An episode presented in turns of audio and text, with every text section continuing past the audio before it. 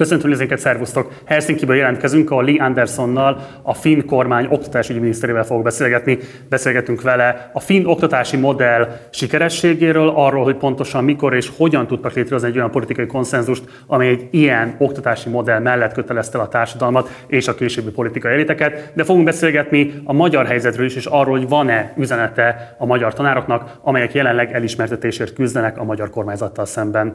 Ha még nem iratkoztál volna fel a csatornánkra, mindenképpen tedd meg, meg, ha pedig megteheted, kérlek, hogy szállj be a finanszírozásunkba a leírásban található lehetőségeken keresztül. Kezdünk! So, as far as I understand, there is a wide consensus uh, behind the Finnish educational system. Um, it is a heritage of uh, social democratic efforts, or is there any other reason to, you know, that public schools should be funded by public money um, it should be a tool of integration. So, why even right wing parties are supporting this kind of an understanding of a school system?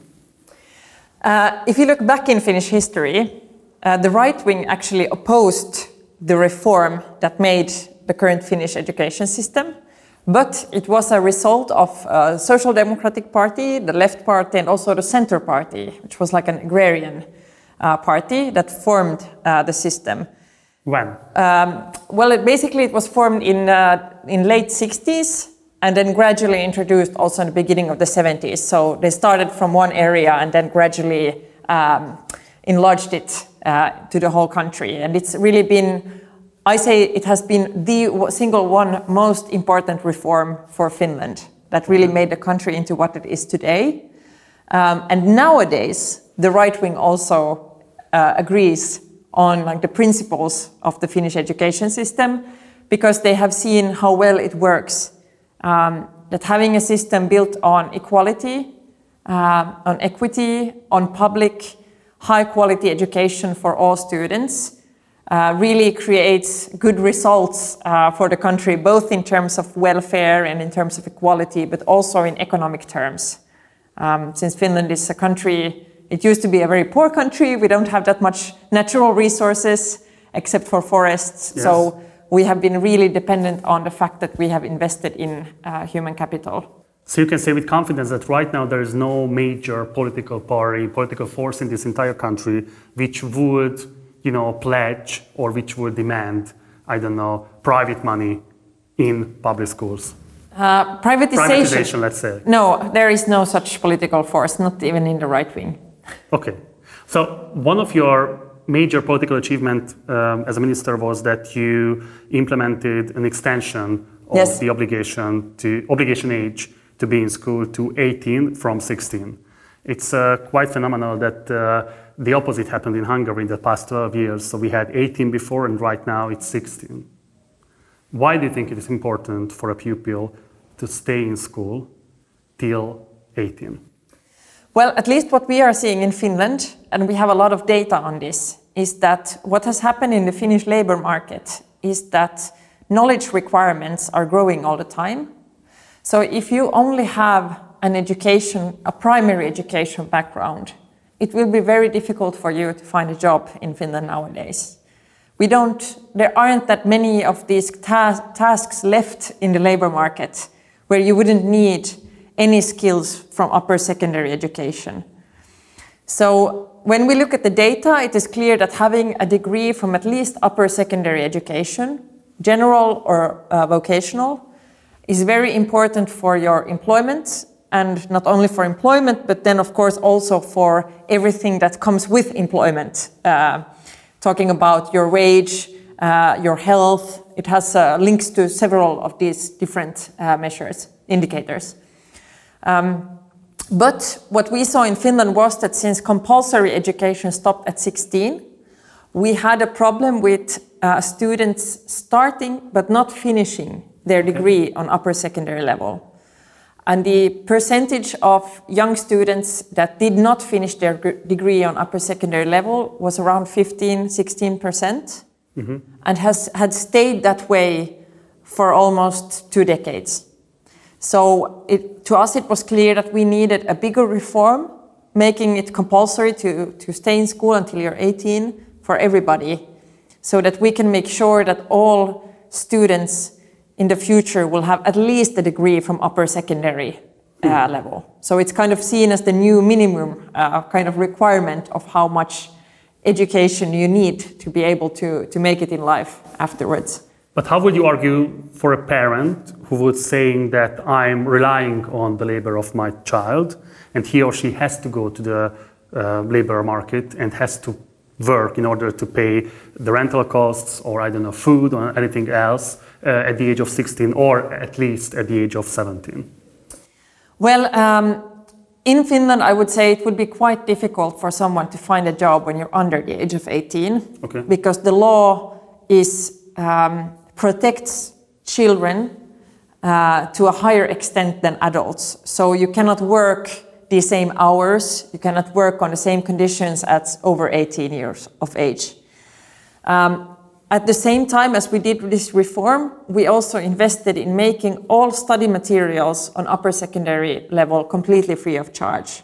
So you don't have to pay any books on vocational education, you don't have to pay for the tools needed in your studies if you study to become a carpenter or a hairdresser or something like this. And even your meal is covered. And the meal is covered as well. So it's free of charge for the families, for their children to, to study.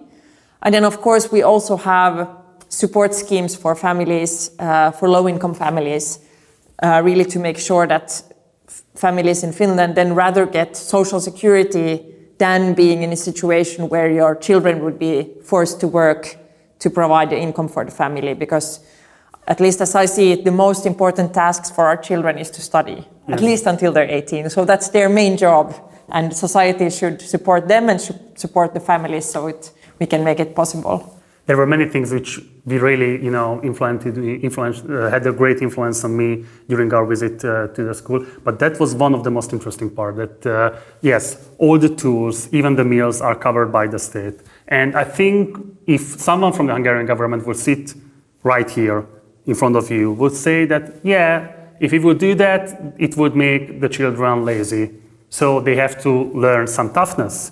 So they have to learn how to get along. And if you provide all of these things, maybe it will create, you know, a weaker generation.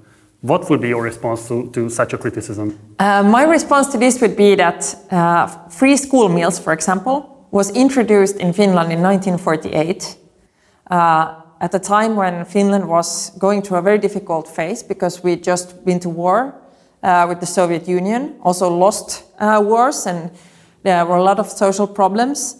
Uh, and we, we were quite a poor country in many ways still. And it was introduced because you noticed that children that are hungry cannot learn. They cannot focus on learning. So introducing free school meals was actually a very important like, social innovation um, and a way also to make sure that also children that come from working class background have the opportunity to focus on their studies, to focus on learning. So you don't have to go hungry in school or think about how you can provide money for your family for, for food or so on, or for yourself for the food, but really uh, the state, it's more useful for everybody that the state provides this. Um, and the same goes for education in a way. So making sure that it's free of charge for everybody, of course, benefits also children that come from working class families. They don't have to apply for social security to make it to have, you know, to afford to go to schools and so on. So it's really a right of the child. And making it free of charge of everybody is also kind of an investment in making sure that we can use the potential of every individual. Because Finland is a small country, it's a small population. So if we would have an education system that works well just for the elites, we would leave so many people behind that for a small country it would be a very bad choice. So small countries should not afford to lose even a single Exactly, child. exactly. Okay. In one of your previous uh, speeches at the UN, you made a very remarkable sentence, formulated a very remarkable sentence, and you were saying that uh, uh, we should demand higher taxation in order to have the necessary funds for public services. And I think it's very interesting that uh, such a demand in Finland doesn't co- didn't cause public outcry. Well, I think in every country, if you talk about taxation, somebody in the right will be, say something. But at the same time, the social model of the Nordic countries is based on a taxation rate that makes it possible for us to have a good welfare system, good education system that is free of charge for everybody. Yeah. Um, and as I said, that is really an investment that has benefited the whole of the country. We know uh, from research projects that countries that have a high level of, of uh, equality, you don't have very huge income gaps or education gaps or huge class differences between persons.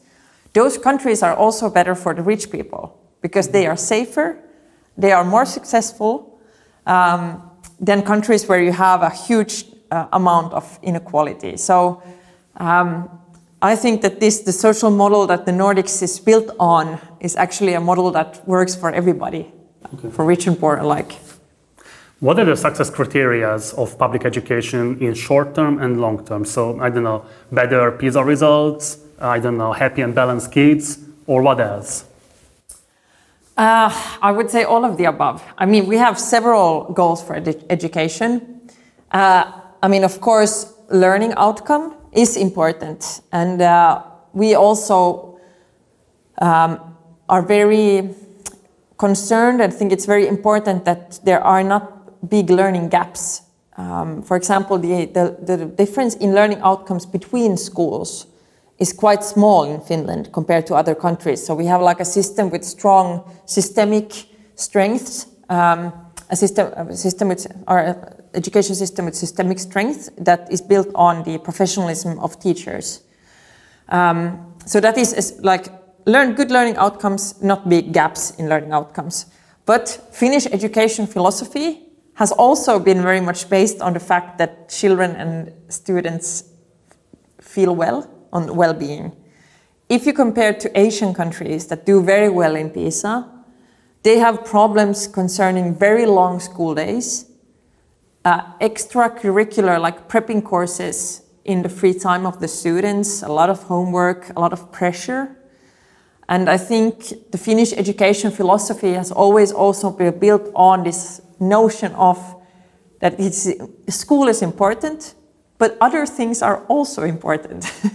so you need to have, you know, free time for hobbies. You need to have time for your family, for your friends. School is important, but it cannot, you know, take up your whole day or your whole life. So that's, I think, uh, how we have seen the, the well-being aspect here. I think it's an open secret about the Finnish educational system that uh, one of the key elements is that uh, the high standards in Helsinki are the same as, I don't know, in the poorest part yes. of the country. If you didn't have the chance to travel to the north, so I'm turning to you, can you really say with confidence that in any school around Finland, we would find the same, I don't know, um, environment, the same, I don't know, infrastructure as we found yesterday in this district at the periphery of Helsinki? I would say that. Um, actually, even if you look at Finland, the biggest issue that we are tackling has actually to do with differences with, within the big cities, not so much between the countryside and the cities, for example.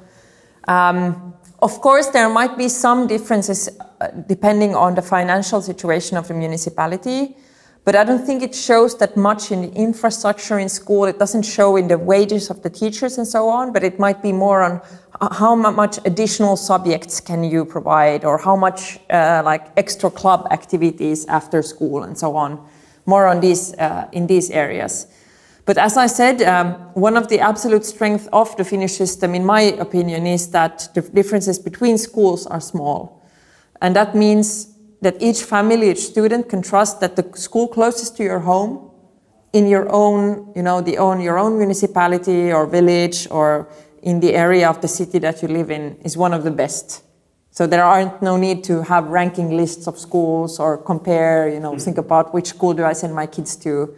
But really, um, because all of our teachers have master's degrees from the universities, uh, and, and um, we have a very high number of, of uh, competent teachers working in the schools. And that's what creates this um, quality uh, in, in the different regions in the country.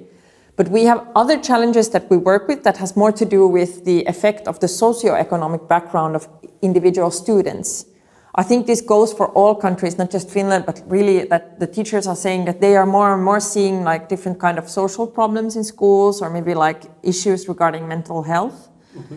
Um, and that's also something that we are working with here now so that we can ensure that uh, the teachers also get help from other professionals, counselors, school psychologists, so that if the students have these kind of issues, there are adults and people in schools that can help them address those issues. Okay. Um, this is not the situation in Hungary. So there are embarrassing differences between schools in the capital and in the countryside. And in your previous speeches, you were a strong advocate for education equality, uh, at least among the EU countries. So if there would be a political will, what would be your suggestion? How should we start to reduce these kind of uh, differences between one school and another? Investing in teachers would be my first suggestion.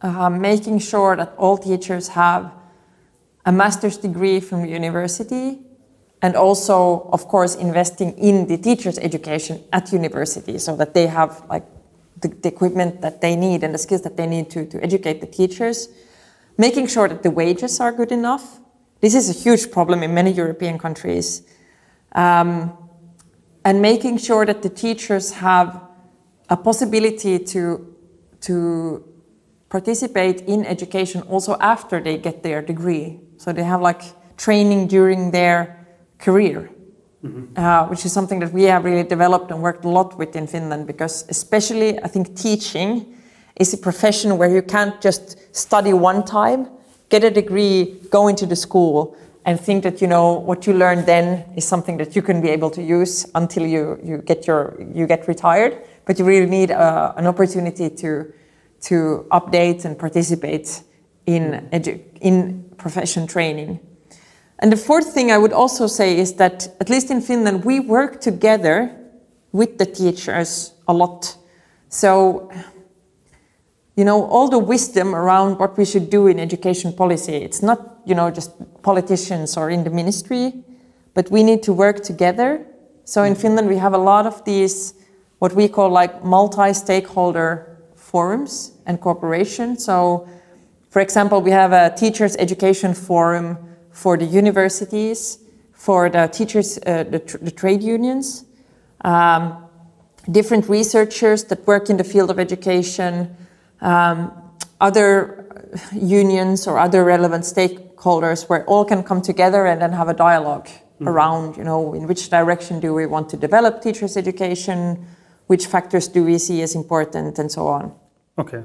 So you are saying that cooperation between, I don't know, government uh, uh, professionals and the teachers. Yes. But that's also not the situation in Hungary. So, for example, for the teachers, it is banned to go on strike, and uh, they tried to exercise some civil disobedience activities. And in response from the government, some of them were fired. Dozens were threatened to be fired.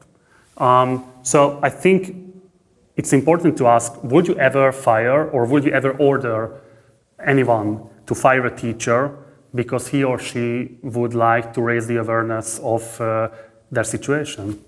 No, and I would not even have the power to do that as the minister. Okay. I, I don't have the power to but fire. But would you put any political pressure, formally on, or, or informally, on municipalities to fire someone who is expressing political no. demands, no, we can't. No, of course not. And uh, for example, the teachers had a strike in Finland last spring. Yes. Um, they were striking for um, a higher wage, um, and they have the right to do that. It's their, you know, um, like fundamental rights, of course. Uh, and they they exercised it. And I didn't feel like it was, you know, directed at me as a minister. But I really think it's important also that teachers have the possibilities to unionize and to, to act for their own rights as uh, workers.